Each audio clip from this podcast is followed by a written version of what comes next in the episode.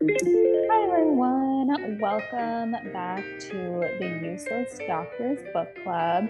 I'm Harshini. I'm Pooja. And I'm Sarah. this is episode, season three, episode eight. Amazing. this is season three, episode eight. And for this episode, I chose The Vegetarian by Han Kang, which is a South Korean novel that was released quite a bit ago. I think 2005 or 7 or something like that. 2016. Wait, really? Yes. I thought no way. I feel like Oh. I read. Yeah, it was Okay. published in 2007 in South Korea, and then I think it was translated in Yeah, the English translation says 20. yeah, That's yeah. why. Sorry. My bad. No, Sorry. no, I got, I got you. That makes sense. So yeah, so um, it's a fairly short novel, and I will pass it to Pooja to give us a short, spoiler-free summary. Yes. Okay. So The Vegetarian by Han Kang uh, basically talks about or tells a story of this woman named Yonggi. Um, and she is, you know, married to her husband for the past five years, very ordinary couple, ordinary relationship. This entire book, by the way, uh, is translated from Korean. So the whole story kind of takes place in South Korea. And this book has been translated, as Harshini mentioned, in around 2016 into English. And yeah. Um, okay. So basically, Yoongi one day out of the blue kind of stop decides to stop eating meat uh, and she decides to become a vegetarian.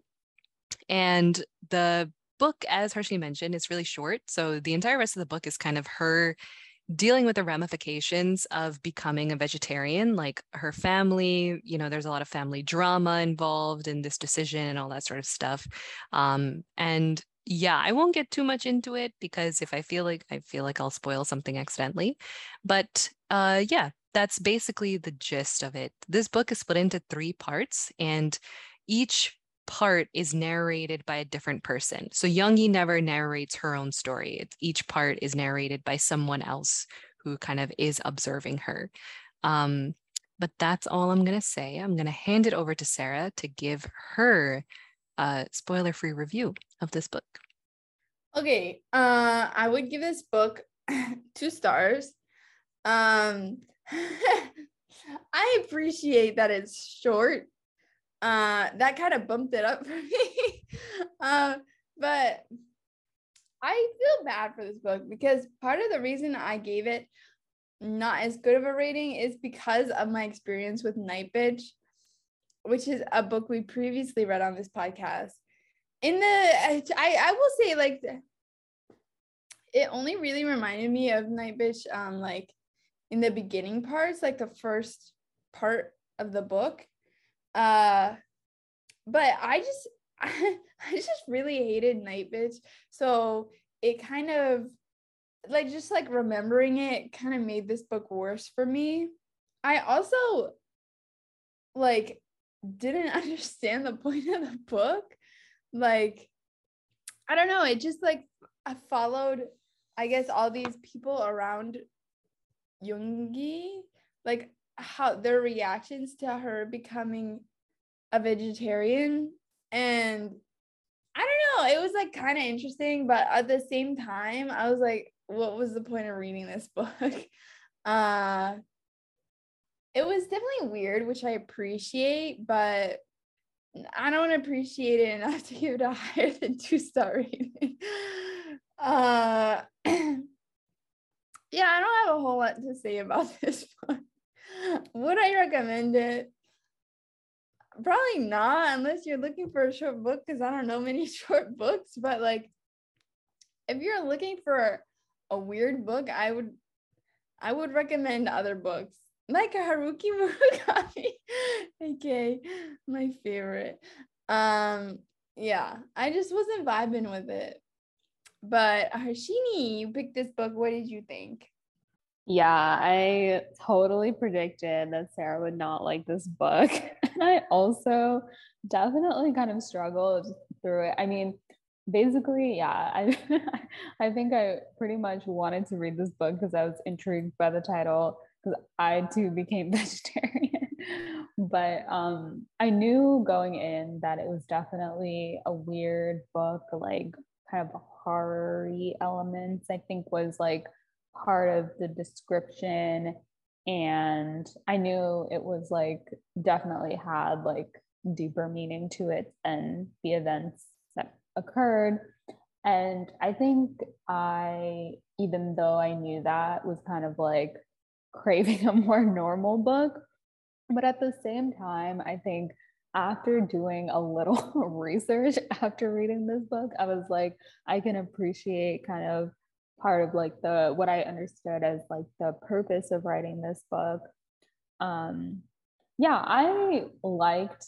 I also definitely compared this book to Night Bitch when I was reading it, but I liked the beginning and like kind of the storytelling a lot more because I do think it was interesting to see other people's perspectives of Young Hee, who's like the main person kind of going through these changes. But I have to say that part two of this book just really frustrated me so much. I just really hated reading it. I was like, when can we end this part? And then I got to the third part. it was okay. Like it was better, but I feel like I still was like scarred from the second part. so overall, I don't know. I just really did want to like this book. So I wanted to give it like 3.5 ish stars. I think it's like gonna be a three stars for me basically because like I said, I think there are parts that I can appreciate of it. I just really wish the second part wasn't wasn't in the book at all. But yeah. Um I I don't know. I think I like would recommend this book to people who are open to this kind of a weird book that has some definitely disturbing things in it. Um, but yeah, it's just a little different and is short enough that you're like, okay, I can get through the bad parts because I can finish this whole thing pretty quickly. But yeah, what did you think, Pooja? So I I'm a little bit more forgiving than both of you with this book. Like I gave this book 3 stars. Um and I think one of the other things eh, like I think one reason why I wouldn't have give, give I didn't give it a higher rating is because considering how short it is, it did take me a like a long time to get through it because it's like it's very dense in those like even though it's less than 200 pages it's an incredibly dense book. Like you like i had to reread some things because i was like this there's a lot to unpack in this one sentence. Um i i did i obviously like also come like like both of you guys like i compared this to night bitch a lot especially but i do think i liked it better than night bitch and i think that's because i felt like the point was a lot more evident in like the point being made was like a lot at least to me i felt like it it was more obvious uh compared to night bitch and i thought like it's definitely less weird to me than night bitch because yeah Night Bitch, also to our listeners, if you want to hear our thoughts on Night Bitch, go listen to episode two, season one, episode two, where we covered that book. Um, but yeah, but I think I think uh, another thing to remember is also that this is a translated book. So there were a lot of parts where like uh it if the like it's very evident that it's translated from a different language into English. So like there were I think there's some like level of context that needs to be accounted for um when reading it yeah, so I thought it was definitely more straightforward than Night Bitch. It's a translated book. The other thing that I wanted to mention is that it's interesting how you mentioned Haruki Murakami, because I think this book is like weirdness level a little bit similar. Obviously, Murakami's books are a little bit more fantastical, like there's some magical realism happening. Here, there is also some level of that, but not really. It was not necessarily fantastical. Um, but yeah, but I like the themes in this book. Um, I thought that the author's point was pretty clear to me, at least. Like it seemed a lot more evident. I didn't get everything. Obviously, there's a lot, but I got enough to understand like what what they were saying. Um, but yeah, it's very dense. So it's not really my style of book. I don't know if I would recommend it. Um, because I think a very particular type of person might really enjoy it's kind of like a mind fuck in a book. So a very specific person might like that. So I'm gonna go with three stars, not recommend, but do appreciate. That's my final review.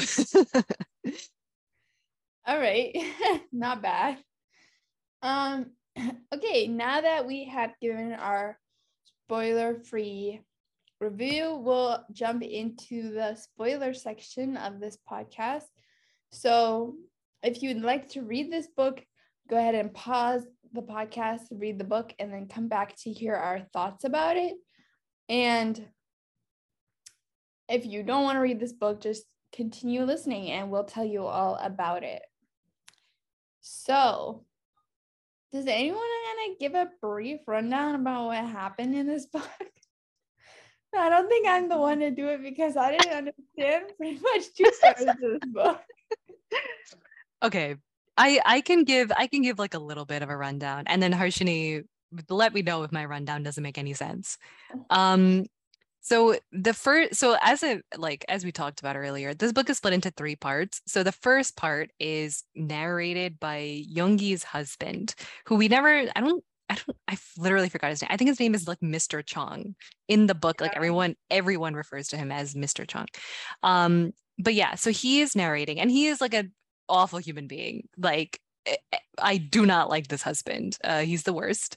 Um, but yeah, he is basically narrating the beginning, and the beginning is focused more on Yoongi's decision to not eat meat. So there are certain ramifications or that, and everything kind of escalates in like from zero to a 100 when her family gets involved and they are like really want to force her to eat uh, meat so they have this like family event like a family dinner or something and everyone's here like her brother her sister their families everyone like her parents everyone's here and basically her father is like you must eat meat and then she's like no thanks and then everyone is like you have to eat meat and then he decides to like employ her brother or brother-in-law brother or brother-in-law or something and then her husband to like literally pin her down and like forcefully like feed meat like give like forcefully put a piece of meat in her mouth and like he like slaps her like it gets like very physically violent um and then she like doesn't eat it she like spits it out or whatever and then she decides to, she like it escalates even further when she grabs a knife and then slits her wrist and then like gets taken to the hospital and all that sort of stuff. And then the second part begins, like that's kind of where the first part ends. Second part begins, we find out that she like was in a hospital but then was re- like she was in she was taken to a psychiatric hospital and then released from there um, after like a stint in the psychiatric hospital her husband has divorced her she lives alone um but like she seems reasonably happy at this point like you know just kind of doing her own thing no one's bothering her. People have cut her off like her family has basically cut her off because they're like we don't want to associate with you anymore type of thing. Um but her sister kind of keeps in touch with her and like her sister and the second part is narrated by her sister's husband so her brother-in-law.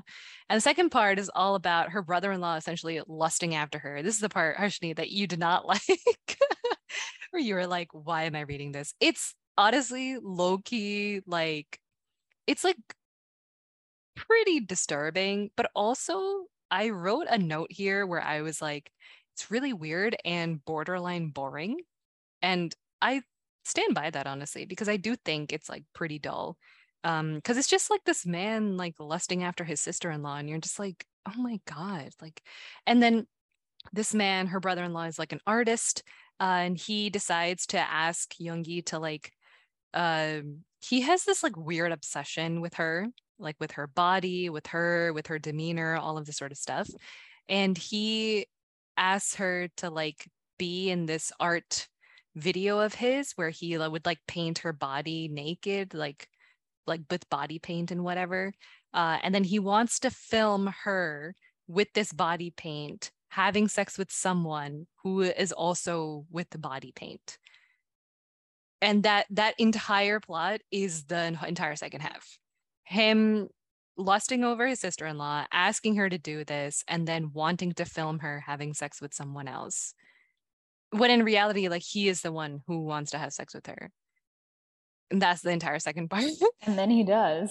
Then he does. then he does. And then the second part ends with uh Yoongi like wanting she like gets on a railing outside his apartment because basically her sister finds out that like they slept together. And so she's like on the railing like about to jump. And then they call in like emergency services and like they you know help her down. And her brother-in-law also wants to do that.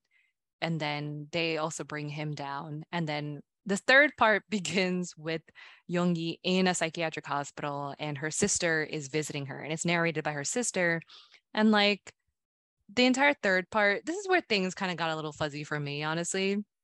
Basically Yoongi is like not eating at all. She's not speaking and she's not eating. She's basically in a little bit of a coma like state um and she's like being forced like she she is not eating anything like she's like not even getting a nasal thing like she's not even being force fed.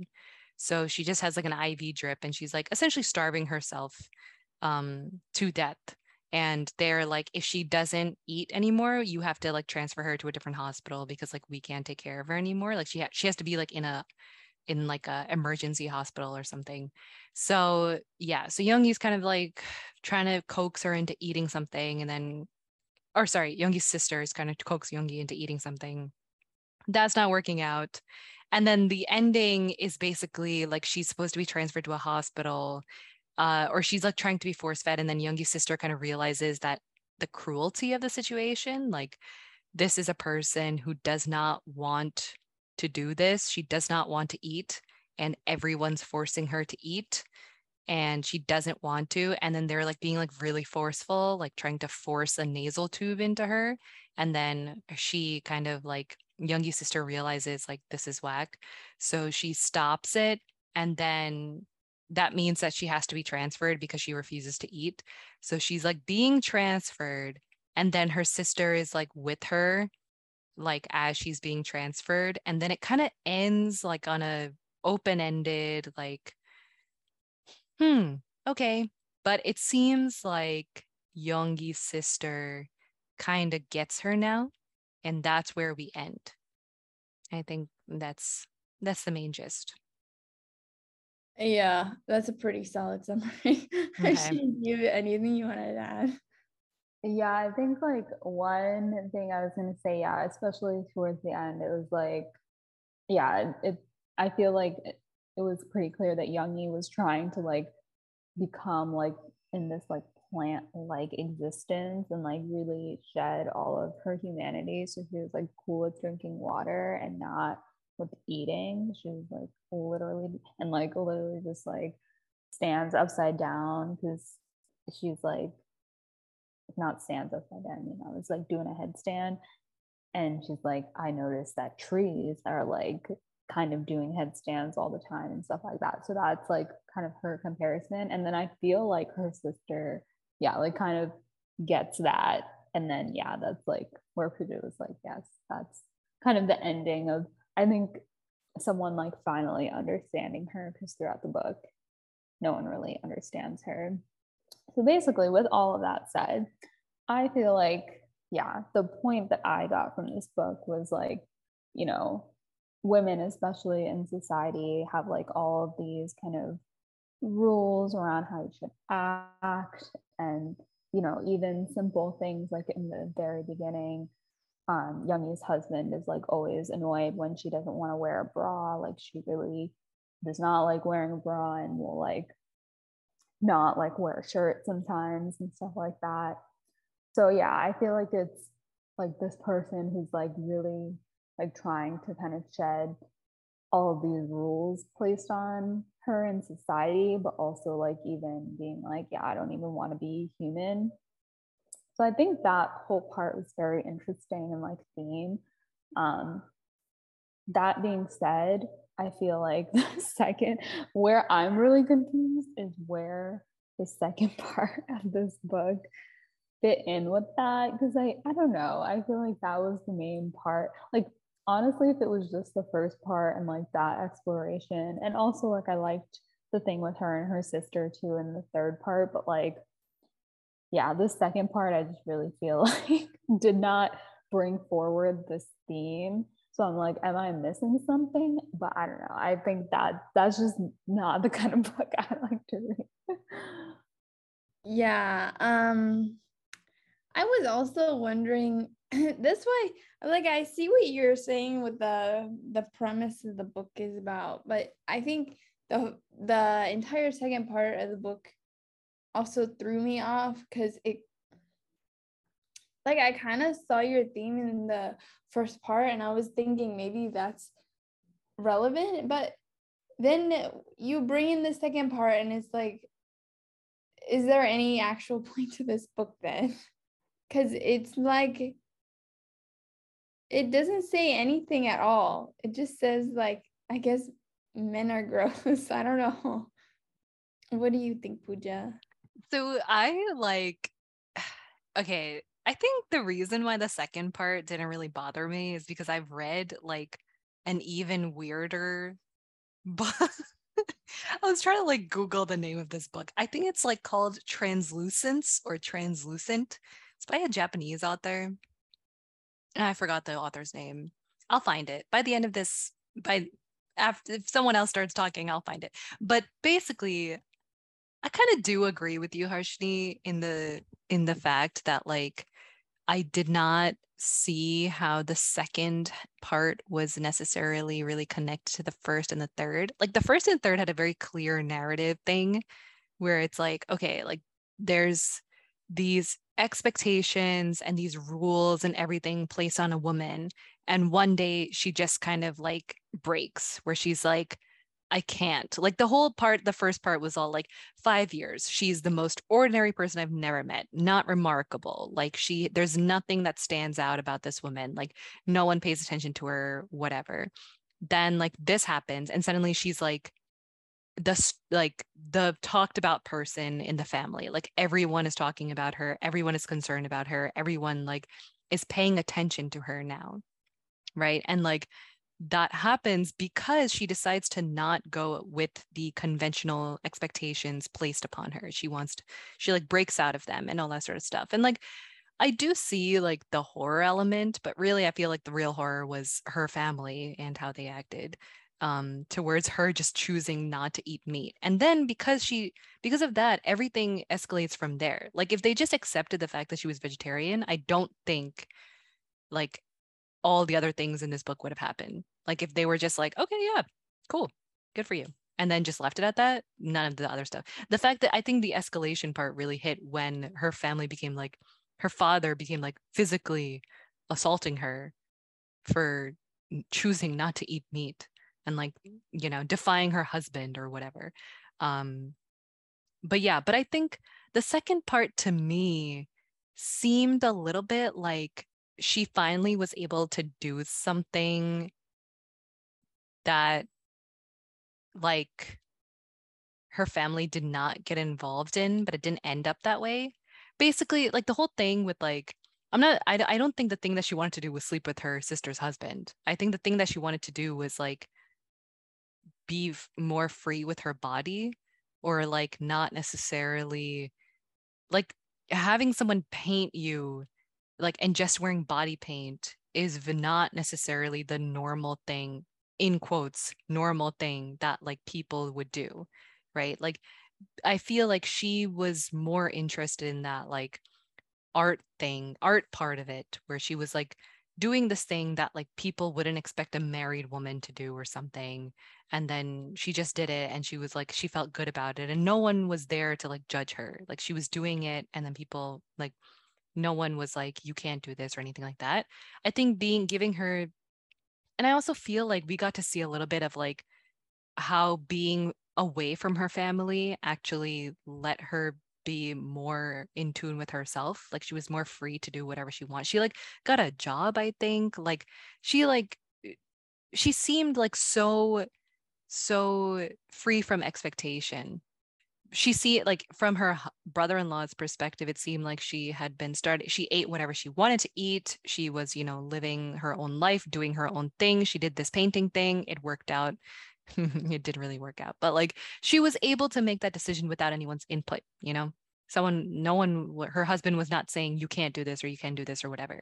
Then in the third part we see like once again when her family gets involved like it has you know things have escalated even worse to the point where she like no longer wants to eat no longer wants to drink anything. She's just like can i just do something with my own like volition or like with my own agency? I think agency is the right word here because i think the whole thing is that like she didn't have agency. She decided to like have some agency and then people immediately took it away from her and then she had agency and then people took it away from her again.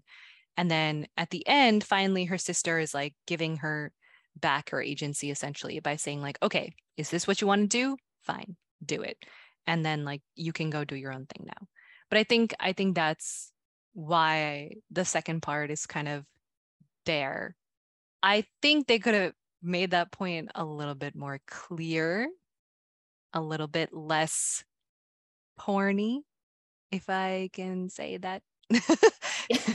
But yes. yeah yeah, no, I definitely agree. And now that you say that, I think I see that like the second part.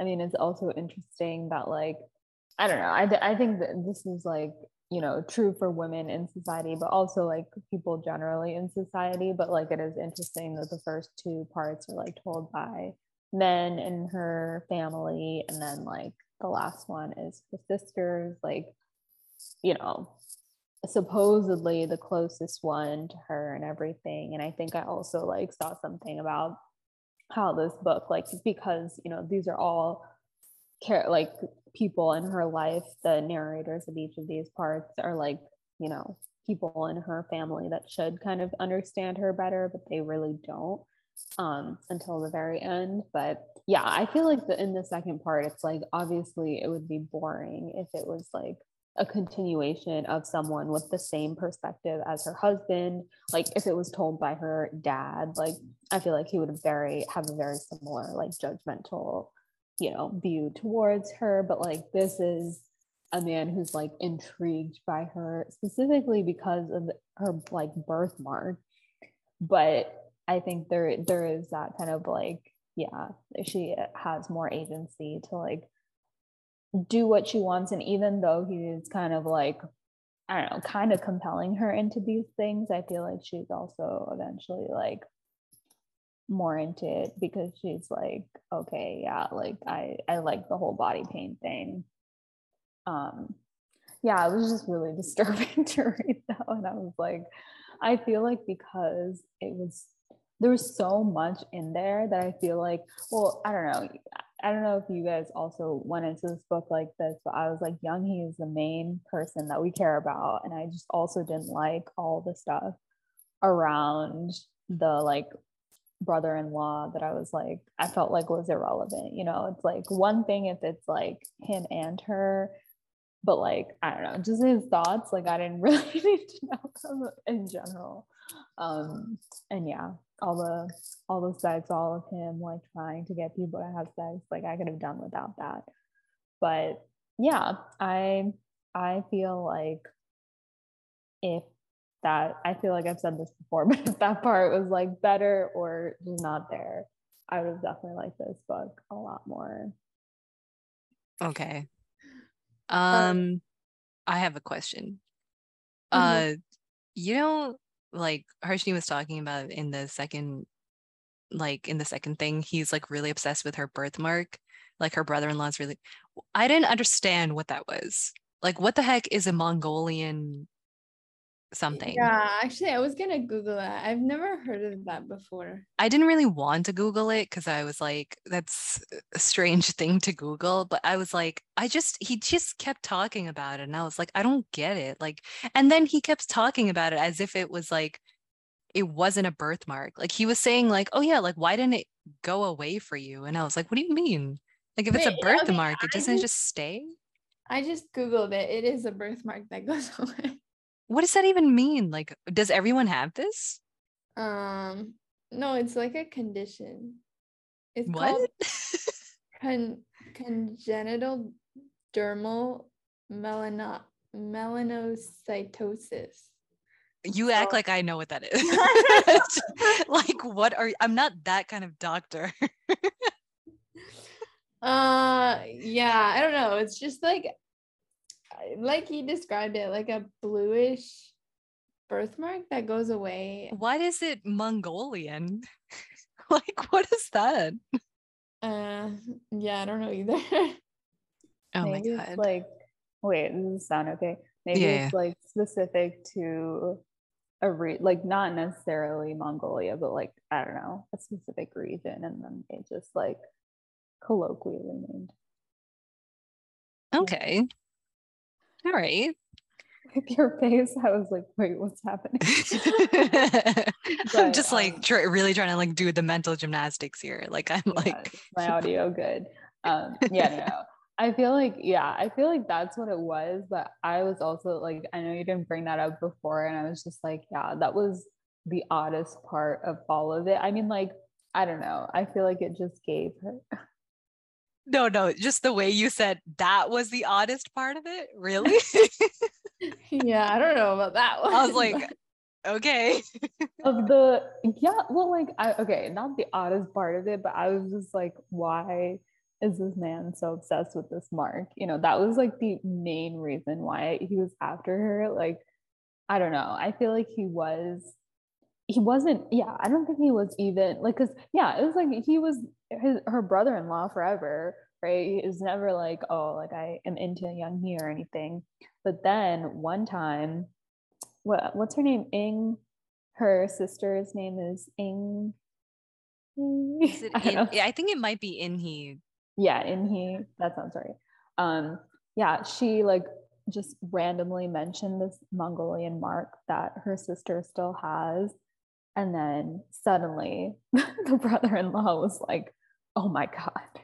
She has a mongolian mark and just started like fantasizing about her. And then yeah eventually was like that was like one of the center things of his body painting of her and all that. I was just like why? I don't know. It was just so i don't know. I, yeah. yeah. I just I don't understand how you can be like I don't know. It's not something that it's like, oh, I I don't find you attractive. Found out you have a mark on your butt, and now you're like, I gotta have sex with you. It's doesn't. It's weird. um, but like, I still don't really understand, like, the part where painting on her stopped her dreams. Like, what is that supposed to mean? I feel like it was connected to now this is just this isn't this is a feeling. this is a thought. This is not I don't know what actually happened. But I thought it was something where because she chose to so like in the first part she starts talking about like how the fact that she had this weird dream and that's why she decided to give up meat like stop eating meat basically because she like had this like really like scary dream um and like there's like a little bit of description of her dreams as well like interspersed with the text from her husband and whatever but they're like supposed to be like horror like i think those were the horror elements that the author was conveying through that. But like um yeah so she has these like nightmares and insane dreams while she so she decides to not eat meat anymore. And then with this thing i think what it was is like she made this decision to do this and like that's why like she no longer has those dreams. So like after she gave up meat she stopped she like doesn't i don't know she feels better or something because she's like i'm not having that dream anymore so like after doing this choosing to do this like with her by her own agency with her own volition whatever that's the reason why she doesn't have the dreams i think. And then the thing is what i don't understand is why she had to have sex with someone who also was painted.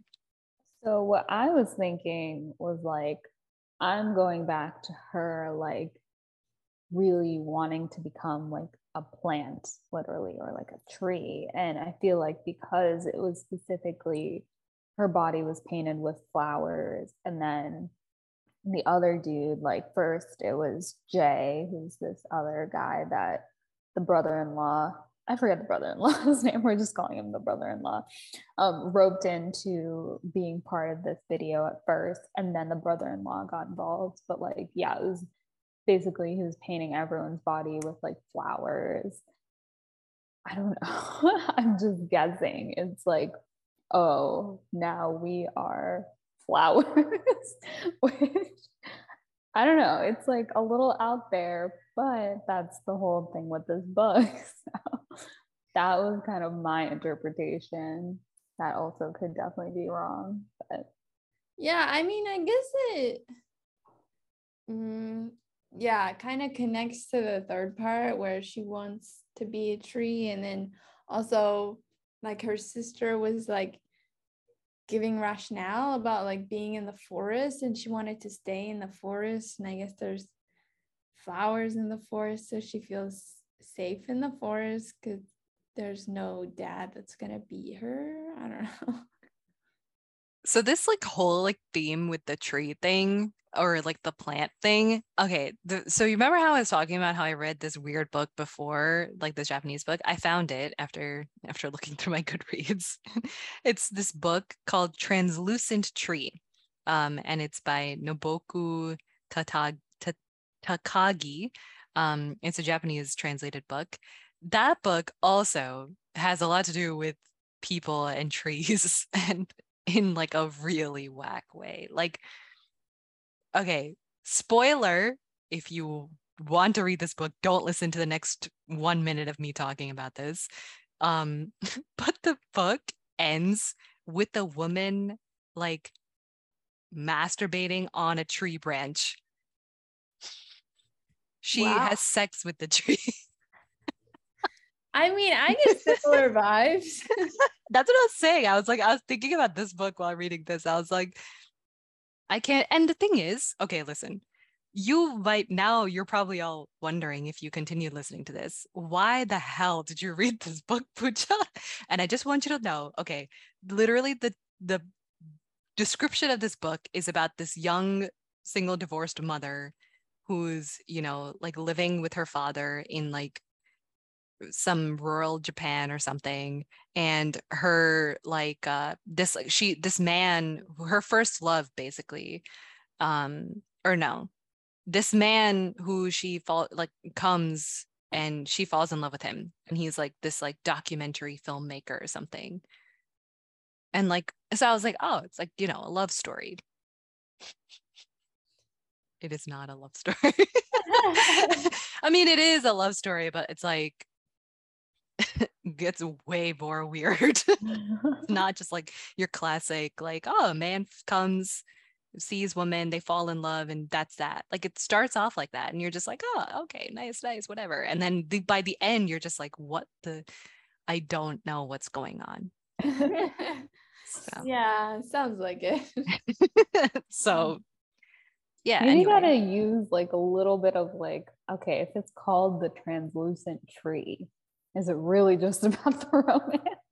I don't know. It seems a little too not connected to romance whatsoever.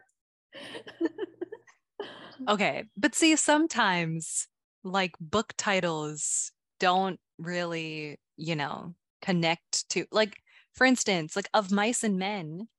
Mm, okay. There are men, yes, but you, there's not really that much mice in it you know? so I'm just saying. Yeah. true, true. That's fair. But yeah. Anyway, uh glad that we had that discussion. that was really needed to be said. I really spent a lot of time trying to Google what book I was talking about. I'm like, what is the book called? Okay, back to the relevant book that we're talking about though. Um so yeah, any any other thoughts on this middle part? Because like feel like we can really talk about a lot in that in that middle part. I'm no? done with it. Okay. You want to you dumped it. it. Yeah. You're just like I want to move on as quickly as possible. Please. yes. Um okay, wait, sorry. One last thing. Um I so this kind of leads into the next thing that I wanted to discuss, which is men in this book. Um so men for the first like just all around all terrible human beings. Like this author like was like was on a mission. They were like I need to portray all the men in this poor woman's life as complete terrible awful human beings. Um and you know, obviously her brother-in-law is one such person um who is like the worst. Okay, wait, sorry. Second thing that I wanted to mention here they literally so you know how in the first part Yoongi's husband likes her sister? And then in the second part Yoongi's brother-in-law likes her? And I was just like they just switch. There's just a little switch there.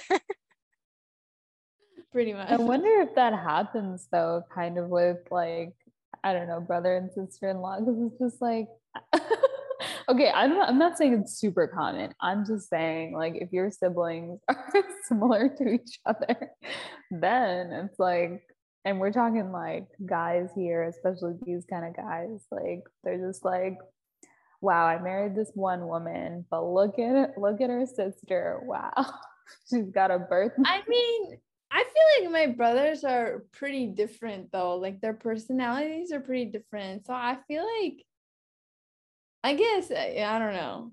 I was I, sorry, go ahead. I also feel like, like Yoongi and her sister are kind of different. I don't know. I was, I was go literally ahead. gonna be like, how do identical twins get married then? like, That's a good point. like by that, like, oh, how does it even make any I mean, like I I just feel like like it'll like it's not even like a like you say it out loud kind of thing. It's just in your head. You're like, wow, my wife's sister is attractive, and like I don't know. I'm sure this I, happens. I'm sure it happens, but I feel like you're kind of an asshole. Or you're yeah, not. Yeah, I mean, obviously. Thinks that. I mean, I also think that like you don't spend as much time, I'm assuming you don't spend that much time with your wife's sister than you do with your wife, right? Like that's like that's the whole point of like making a connection with someone. Like I'm assuming you spend more time yeah, with your wife. yeah. I'm saying this is not like I'm gonna like break up with my wife and go marry this other person. I'm just saying like a lust thing. It's like, wow, oh, this person. I, you know, I could see it. I could see it yeah. Not that we approve of this behavior. No not at all. Please stay married to whoever you're married to. I'm just saying it's like not it's not like the author was like pulling stuff out of nowhere. Oh like, this this is a thing that happens. Yeah. And honestly i can see it more because it's like if you like your wife there's the assumption that your wife's sister has a very similar personality because they were raised not like exactly the same personality but like somewhat they were raised in similar circ like in the same circumstances not similar in the same circumstances therefore they might have similar attributes you know similar personality traits whatever. But that being said um that little switcheroo right there was really weird which i was like please like honestly, maybe if you had an honest conversation, you can, you know, officially break up with whoever you are with and go with the person that you actually want to go with. I don't know. But okay, back to the thing about the men in this yeah, book being awful. So to switch partners with your sibling takes a lot of conversation. How do you even bring that up? First of all, this family is beyond conversation. Okay. like they are so beyond conversation. like it's ridiculous.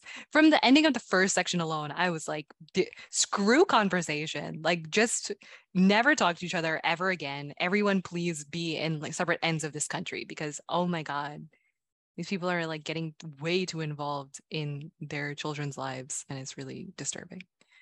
But yeah, Anyway, uh Yoongi's husband, the worst person. Literally, I was vehemently hating him. I was like, can he please have a terrible storyline? Can someone screw him over so badly? please. He's terrible. yeah, he is pretty bad. So the reason he ended up divorcing her was what exactly?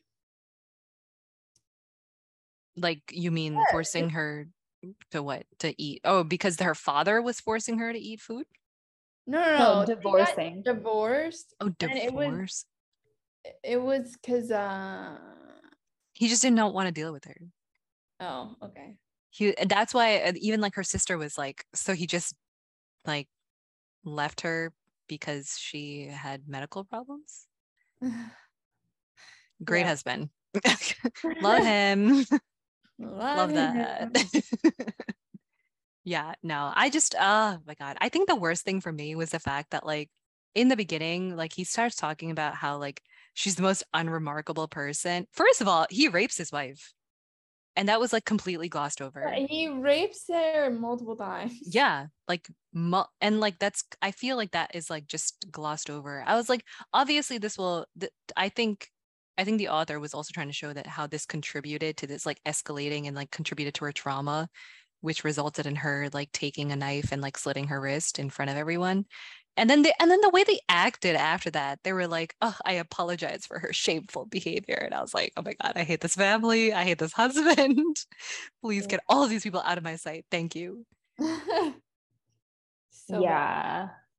She definitely went through a lot with her husband. And then I feel like, I don't know, I think it was pretty obvious in her father's behavior. Maybe the father was the next person you were going to, but like, I was just gonna say, I think it was like obvious that he was like, you know, if he's acting like this to her when she's an adult, like definitely abusive and not a great father growing up. But then, like, by the I think last part, we find out that it was specifically directed towards Yeong-hye and not necessarily like her sister and brother. So I was like, wow, this woman has really been through a lot, which makes sense why she's just like, fuck everyone and like, I don't want to deal with this anymore. But yeah, I feel like that because I don't know, maybe it was the way that I read the book because obviously, like, I think I put it down a lot and I feel like, I don't know. I, I feel like I didn't even like put together how much she had been through that would like make it more clear like why she was kind of taking these like big steps. Although i also was like she's just going vegetarian like in the beginning and her family made such a big deal out of it. Um but yeah. Yeah, pretty crazy. So I wanted to talk about one other thing, which was like, so the other thing is that in addition, so in in addition to her like choosing to go vegetarian, she also tends to, she also like began not doing the things that she normally would do. So like she like didn't make his lunch or whatever and like didn't cook certain things or like she even I think there was this one thing where she like acted really strange during um strange in quotes but like during one of his work events that like really pissed him off. Um yeah like so there so there were other behaviors in addition to the vegetarianism but i think the vegetarianism thing was the thing that really pushed her family over the edge. But i think like her husband he was like getting more and more annoyed at everything else. Like it seemed like at some point he like, didn't care that she was vegetarian like he was like all right fine like whatever because she does everything else. But then when she stopped doing those other things then he got like more like angry at her like what yeah. But i also think that like i what i guess like what did you guys think about that dinner scene with the with the his his boss and like his boss's wife and they were like talking i think the she like did not eat anything or something and like he got like she was like really blunt in the way she was talking i don't know and he like acted insane Oh yeah, he didn't like that her nipples were like showing through her shirt. what do you want? I don't understand why this author had to bring that up in every scene that she was in.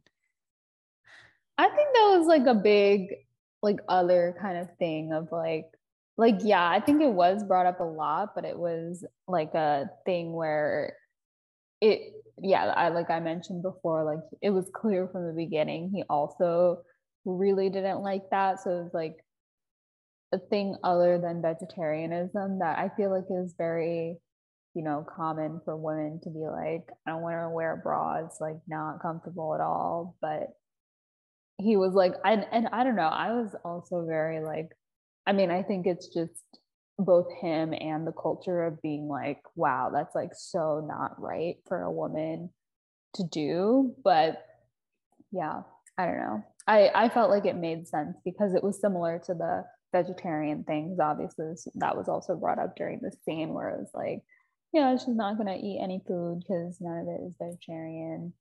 She's like, she ate like, I don't know, the equivalent of just eating lettuce. I, I forget what exactly the food was, but yeah. Yeah, I don't know. I, the scene was like, he like the dinner scene was pretty ridiculous. I don't know. I wonder when this book is taking place because they think it's so preposterous that someone doesn't eat meat. And I don't know if it's like, I don't know. It was like they like he did they didn't speak to him afterward just because she was vegetarian. It was like it seems so like so surface level. Just someone doesn't eat meat, and then you're like, huh, I can't be associated with that person or their family. I don't know.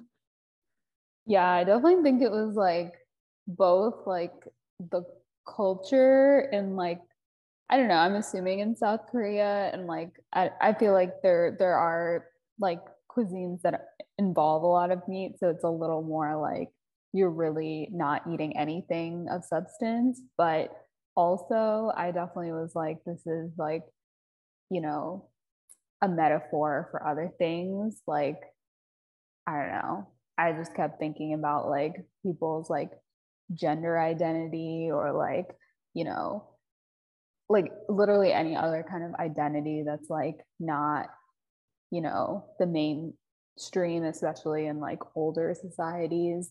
Um, and people's like opinions of that and how they're like so judgmental of something when it's like first of all it's literally not affecting you at all like it is affecting you in the like I mean, I don't know. I forget if they were at a restaurant or like at their house, but like maybe you have to eat some other food, like cook some other food. But even then, like she was just like, I'll just eat whatever is available, you know? And it's like it it literally barely affects you, but you have such a huge problem with it, which I feel like was definitely like commenting on a lot of other things that people have lots of opinions about when it's like it's not your life, just mind your own business.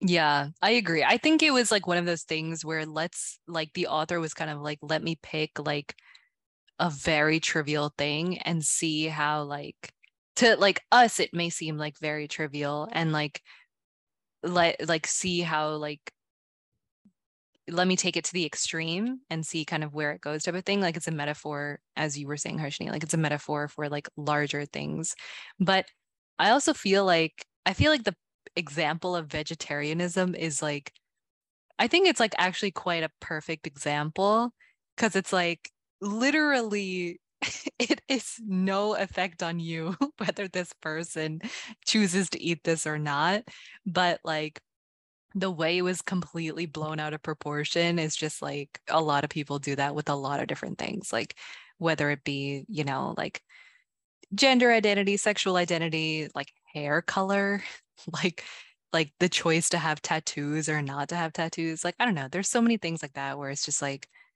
oh it's i don't know it's very in- it's very interesting. I, I actually like now honestly now that we've t- talked about this i feel like i want to give it one more star. Like i'm kind of appreciating this book more.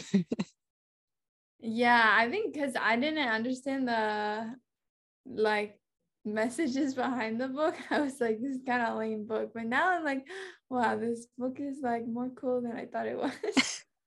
you packed that all in under 200 pages. Nice job.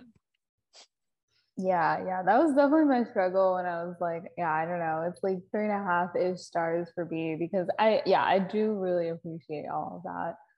Um, and and I feel like I appreciated more through our conversation, but yeah, the part that shall not be named is just the one thing for me. But yeah, I don't know. Overall, yeah, I, I, I think especially that's why I really liked the beginning because I feel like I really got that, and I feel like I also did like the end, but I was like kind of, I don't know, skimming a little bit through like some of maybe the more like moments that happened, especially with like her sister. Um, yeah.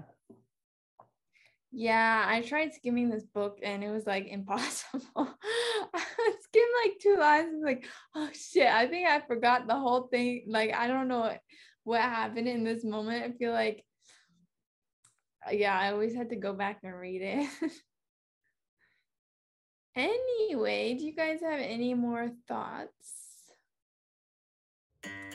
Okay, well, that is the end of season three, episode eight.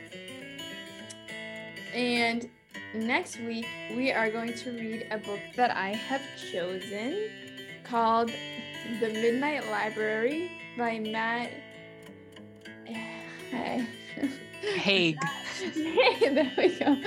Matt Haig. I hope you guys haven't read this book, but it should be interesting. I feel like based on the summary, it seems like a little difficult to write.